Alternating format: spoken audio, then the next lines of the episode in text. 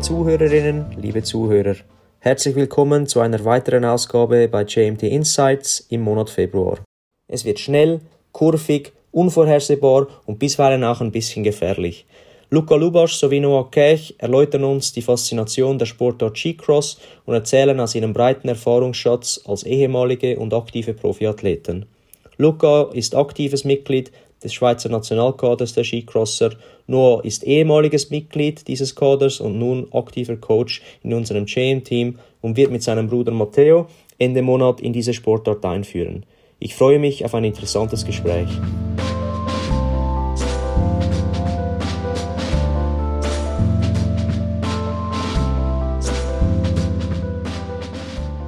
Ja, Noah, Luca, es freut mich sehr, dass ihr mit dabei seid. Merci vielmals. Ja, vielen Dank für die Einladung. Ist auch für mich eine Premiere. Äh, ich habe noch nie zwei oder drei Gäste zugleich in einem Podcast gehabt. Also wenn wir irgendwie uns äh, reinreden, dann sei uns das verziehen, weil wir wahrscheinlich nicht so viel praktische Erfahrung haben. Zuerst zu euch. Ähm, Luca, vielleicht gleich zu dir. Ähm, die direkte Frage an dich. Wer bist du? Was machst du? Ich fahre aktiv Skicross, bin davor jahrelang Ski Alpin gefahren und jetzt in den letzten Jahren immer mehr im Skicross unterwegs momentan im B-Kader von Swiss Ski und so auf dem Sprung eigentlich in den Weltcup. Noah? Ja, ich bin momentan ähm, GMT-Coach und ehemalig ebenfalls ähm, Skicross-Athlet. Ich kenne Luca von der alten alpinen Zeit zusammen und danach auch im Skicross haben wir einige Saisons zusammen ähm, bestritten im Swisski und ähm, ja, ich habe vor 2021 ähm, war meine letzte Skicross-Saison. Gut, vielleicht kurz zu dir für die Zuhörerinnen und Zuhörer. Das ist natürlich ein bisschen biased, äh, weil du für uns äh, arbeitest, aber auch natürlich ein guter Freund bist. Und sehr cool, dass du deinen äh, Freund Luca mit ins Boot geholt hast. Jetzt, ihr seid beides äh, eben ehemalig oder aktive äh, Swiss äh, Skicross-Athleten. Ähm, was ist Skicross eigentlich genau? Das ist eigentlich, also man fährt zu viert gleichzeitig und es geht darum, die besten zwei kommen immer eine Runde weiter, dann gibt es ein Tableau, man beginnt im Achtelfinal, danach Viertelfinal, Halbfinal, Final und immer die zwei schnellsten kommen eine Runde weiter und die anderen scheiden aus. Und Was? da hast du eigentlich, ähm, wie, du kannst dir das vorstellen, wie du hast äh, Wellen, Sprünge, verschiedene Elemente, die du bewältigen musst im Gegensatz zum Alpin ist, fahren wir nicht gegen die Zeit. Wir haben zuerst eine Qualifikation, wo die Top 32 Herren ausgewählt werden. Das ist ein Single Run auf Zeit, aber danach spielt die Zeit keine Rolle mehr. Nur hast du da Ergänzungen oder ist alles gesagt? Das ist top, kurz gesagt. Ähm, dann Man startet zu viert und ähm, es geht darum, über die ganzen Hindernisse der Schnellste zu sein.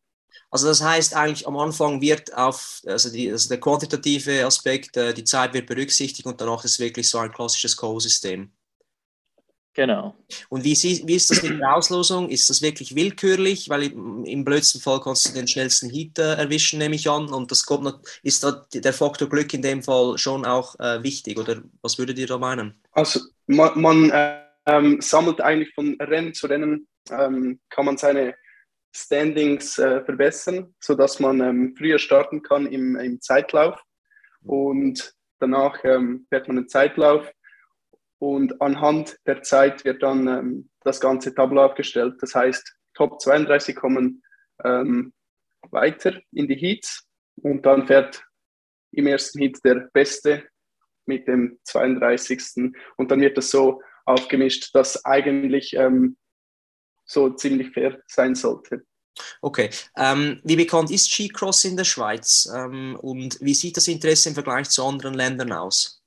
Ich denke, wir sind da bestimmt auf dem Vormarsch und in der Schweiz oder allgemein braucht Skicross bestimmt noch eine gewisse Zeit, weil wir nicht so groß wie die Alpinen sind. Wir gehören momentan noch nicht zu, äh, zu den Alpinen, sondern zu den Freestylern. Das könnte sich jetzt dann aber in den nächsten Jahren ändern. Wir sind da dran. Wir Schweiz, also die Schweiz investiert wirklich sehr viel, vor allem auch ähm, in den Nachwuchs. Wir haben die Audi Skicross Tour, die viele Rennen in der Schweiz veranstaltet, vor allem auch für Kinder, dass man eigentlich schon früh anfängt, auch den Kindern zu zeigen, es gibt nicht nur Ski Alpin, sondern auch Ski Cross. Und zum Beispiel auch jetzt äh, das Team, wo Noah und ich waren, das Sichtungskader, das versucht auch immer wieder ehemalige Alpine oder wenn man sieht, ey, da kommt jemand Gutes, aber er will nicht mehr Alpin fahren, anstatt direkt aufzuhören, versucht man dann die weiter zu rekrutieren. Das ist sicher ein spannender Aspekt, da ähm, klassisch oder früher ähm, war es sicher entscheidend, dass die Athleten häufig vom alpinen Skirennsport kamen und sich dann im Skicross ähm, bewährt haben. Und wie gesagt, eben in der Schweiz versucht man jetzt auch direkt über den Skicross ähm, neue Athleten zu finden. Und welche Athletinnen und Athleten sind bekannt? Also eben Luca Lukas sagt mir natürlich klar etwas äh, und äh, Fanny Smith. Ähm, aber wen kennt man da? Wen muss man kennen? Ja, jetzt in der Schweiz, wir haben sehr, ein sehr gutes Team, das schon seit Jahren immer wieder vorne mitfährt. Momentan, also jetzt eigentlich ähm, Fanny Smith ist klar ein großer Name, aber dann auch Alex Fiva, der schon seit ja, bald 20 Jahren, denke ich, schon fast G-Cross fährt. Nicht ganz, vielleicht 15 Jahre, denke ich. Und immer noch top ist. Er ist momentan Mitte 30 und hat dieses Jahr wieder ein Weltcup-Podest geholt, ist letztes Jahr Weltmeister geworden. So, wir haben ein extrem starkes Team. Und dann Ryan Regetz, der natürlich in den letzten Jahren immer wieder äh, für, für Aufruhr gesorgt hat und jetzt auch in dieser Saison, jetzt in den letzten ich glaube, in den letzten fünf Rennen viermal auf dem Podest stand. So, wir haben für die Olympia diese Saison bestimmt ein paar ganz heiße Eisen. Da bin ich gespannt äh, zu sehen, wie Sie da in China fahren. Ähm, wie sieht dann ein Saisonablauf konkret aus? Also wenn jetzt vielleicht nicht eine Olympiasaison äh, ange, angeschaut wird, aber so der konkrete Aufbau, wie sieht das aus? Ähm, wenn wir jetzt so im Frühling starten für eine neue Saison, dann ist in den ersten ja, Wochen, Monaten eben der Konditionsbereich, äh, der Bereich, der am meisten fokussiert wird. Da hat jeder so seine eigenen äh, Praktiken, wie er sich vorbereiten will auf eine Saison, denn jeder Athlet ist verschieden, braucht verschiedene Sachen, hat verschiedene Ansichten. Und dann geht das eigentlich los bis August, denke ich mal, wo einfach nur äh, Konditionstraining gemacht wird. Konditionstests gemacht werden. Danach gehen wir so im August in Saasfee auf den Gletscher, beginnen dort mit den ersten Skikursen, wo es darum geht, sich wieder an die neuen Ski zu gewöhnen, an das neue Material. Und unsere Trainer bauen in Saasfee immer einen Kurs. Und da ist der, der Kurs nicht nur für uns, sondern eigentlich die ganze Welt kommt zu uns trainieren. Denn in Europa haben wir nur Saas-Fee und eigentlich äh, Stelvio Stilfsrioch, wo zwei Kurse stehen. Und deshalb kommen alle Teams mindestens ein, zweimal auch nach Saas-Fee. Und das ist auch cool, dann sieht man direkt einen Vergleich, wo stehen wir. Und dann das Training geht bestimmt meist so bis November sind wir in Saas-Fee und die ersten Rennen dieses Jahr waren ziemlich früh, Mitte November meistens sind, ist so Ende November, Anfangs Dezember, wo die ersten Rennen dann stattfinden. Und dann durch den ganzen Winter haben wir im Weltcup circa 15 Rennen, Europacup auch dort herum. Da ist man eigentlich nur noch unterwegs und da ist dann, was konditionell anbetrifft, ziemlich schwierig. Ähm, man, kann, man hat nicht immer ein Fitness oder etwas unterwegs. Dann versucht man, versucht jeder äh, für sich zu zeigen, also zu entscheiden, was er braucht, aber da ist vor allem die Regeneration wichtiger. Nur, äh, welchen äh, Saisonpart hast du am liebsten gemacht? Wahrscheinlich nicht die Vorbereitung, nehme ich an, oder?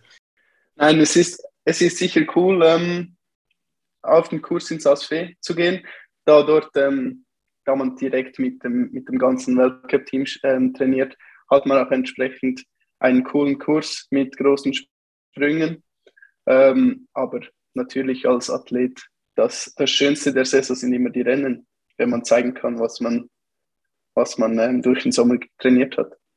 Jetzt habe ich mich ein bisschen informiert, äh, was so die Leistungsfaktoren äh, sind, die, die Fertigkeiten, die man mitbringen sollte. Da wird immer wieder äh, von Stehvermögen, Kraftausdauer, koordinative Fähigkeiten, vor allem Umstellungsfähigkeiten aufgrund des Kurses mentale Stärke wird genannt. Ähm, wenn ihr diese vier Bereiche, Bereiche hört, äh, in welchen müsste man eurer Meinung nach am meisten mitbringen, um dann effektiv vorne mitfahren zu können? Äh, ja, von mir aus gesehen ist vor allem das Stehvermögen extrem wichtig. Denn wenn man zum Beispiel einen Kurs wie in Schweden Idre nimmt, der ist eine Minute 15 lang, hat um die 50 Elemente. Und wenn du bis in den Final fährst, dann fährst du mit Training fünf bis sechs Mal diesen Kurs innerhalb kurzer Zeit.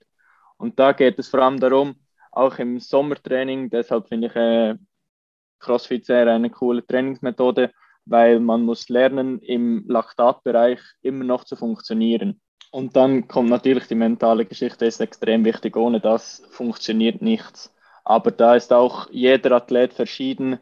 Und ich merke auch in dieser Saison wieder, wenn kommen Namen, die vorher ja keine guten Resultate hatten und jetzt auf einmal läuft es von Rennen zu Rennen, es wird immer besser.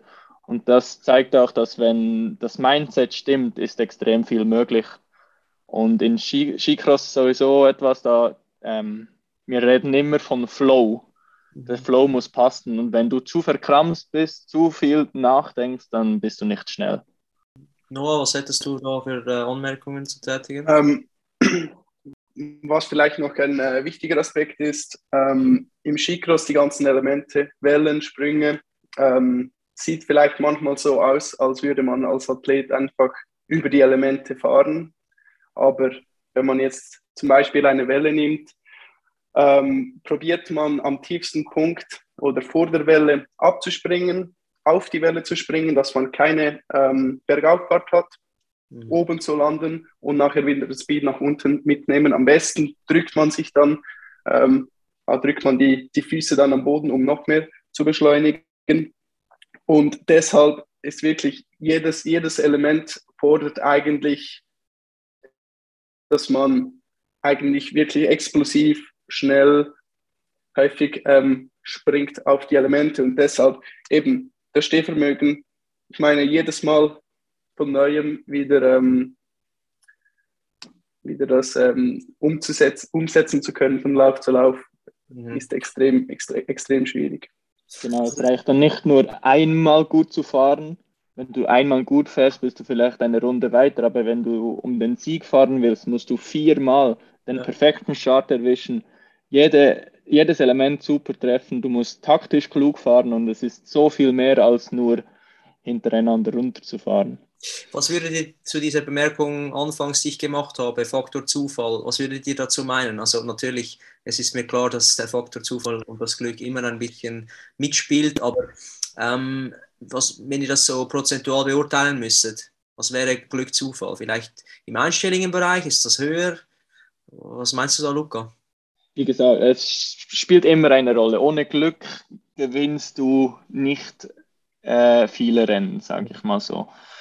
Aber trotzdem, weil man eben zu viert ist, du, es sind immer Einflussfaktoren da, die du nicht beeinflussen kannst.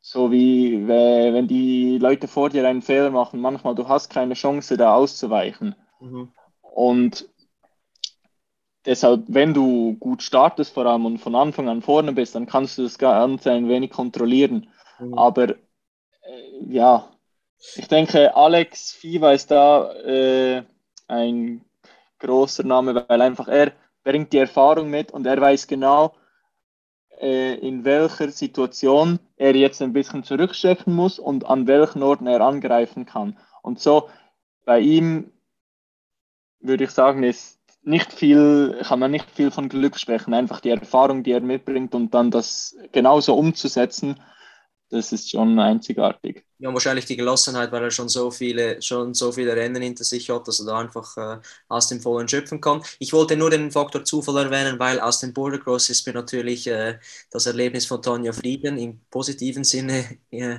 noch im Kopf, da in äh, Turin war es, glaube ich, oder? Aber ja, also ihr kennt ja wahrscheinlich sicher solche Anekdoten zuhauf. Ja. ja, da kann man mehr ja. von Dummheit als von, von Glück sprechen. Das sind gute Worte. Ähm, vielleicht zum Schluss noch, Skicross ist ja aufgrund des TV-Spektakels, ähm, sag mal, extrem unterhaltsam, es zieht an, oder? Das ist äh, interessant da ähm, dabei zu sein. Ist diese mediale Berichterstattung, die jetzt ja in den letzten Jahren gestiegen ist, ist die wichtig, damit die Sportart weiter wächst? Oder seht ihr da andere Wachstumsfaktoren, die mitspielen? Zum Beispiel Fördergeld, wie du das erwähnt hast, Luca, eben, dass es nicht mehr im Freestyle ist, sondern im Alpinen. Was spielt damit? Äh, ja, absolut. Vor allem wir, ich finde auch, dass unsere Sport extrem cool für auch für den Laien zum Zuschauen ist. Es geht immer die Post ab und es, es steigert sich eigentlich. Je länger die Übertragung geht, desto näher kommt das Finale, desto spannender wird es. Und jetzt geht es darum, einfach noch mehr zu investieren, um, um ein größeres Publikum, äh, Publikum zu kreieren.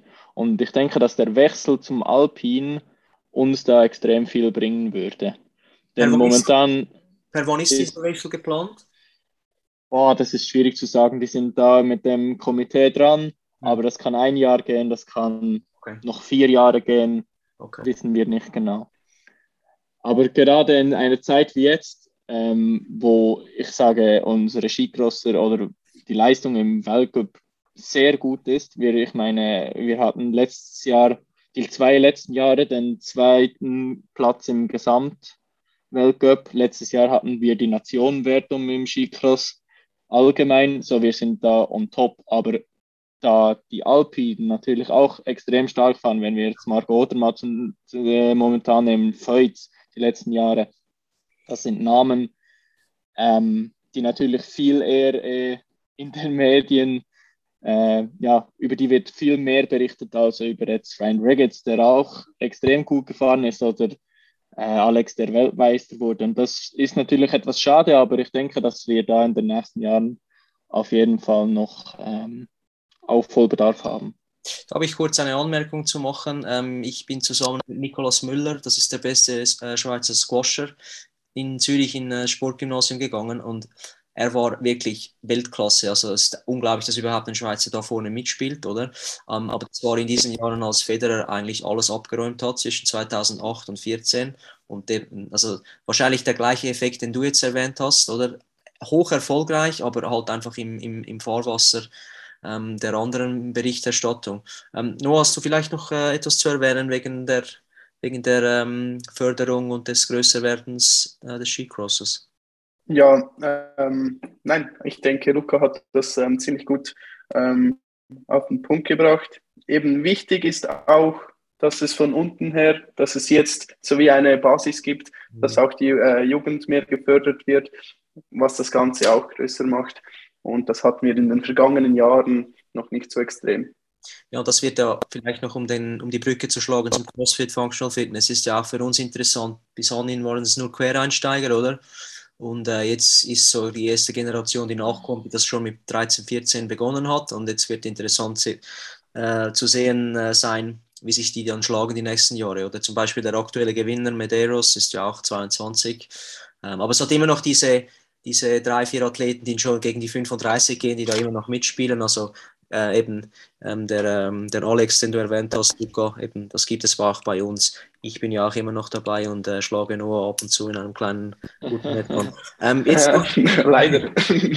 Die nächsten äh, Punkte vielleicht noch. Jetzt geht es mehr äh, um eure Erfahrungsberichte. Wenn ihr jetzt, also du äh, nur auf deine Karriere zurückblickst und du, Lukas, jetzt betrachtest, du bist mittendrin. Was sind so die absoluten Highlights, an die ihr euch gerne zurückerinnert? Was, was war bis anhin das, das beste Erlebnis? Fang du an. Ja, also ich kann da von drei, drei Wettkämpfen, die, wir, die mir wirklich ähm, am meisten geblieben sind. Ähm, ich durfte zweimal ähm, an einer Universiade teilnehmen und das ist ein riesen Sportevent. Eigentlich ähm, kann man sagen, Olympische Spiele für, für die Studenten. Und ähm, da waren wir in, äh, einmal in Kasachstan und einmal in Sibirien, in Krasnojarsk. Und das sind riesige Events, wo, wo man einfach nicht vergisst, weil nicht nur der Wettkampf ähm, so schön war, sondern auch das Ganze drumherum mit einem riesen Publikum. Und sol, solch etwas äh, vergisst man nicht schnell. Und ebenfalls einfach ähm, Jetzt hat es gestockt. Ich hoffe, man hat mich verstanden. Wir haben alles gehört. Du kannst, ähm, kannst den Satz okay. Als zweites oder im dritten äh, Wettkampf waren, äh, war die Teilnahme an den äh, äh, Junioren-Weltmeisterschaft. Ist einfach ähm, ein tolles Gefühl, wenn man für die Nation ähm, an den Start gehen darf.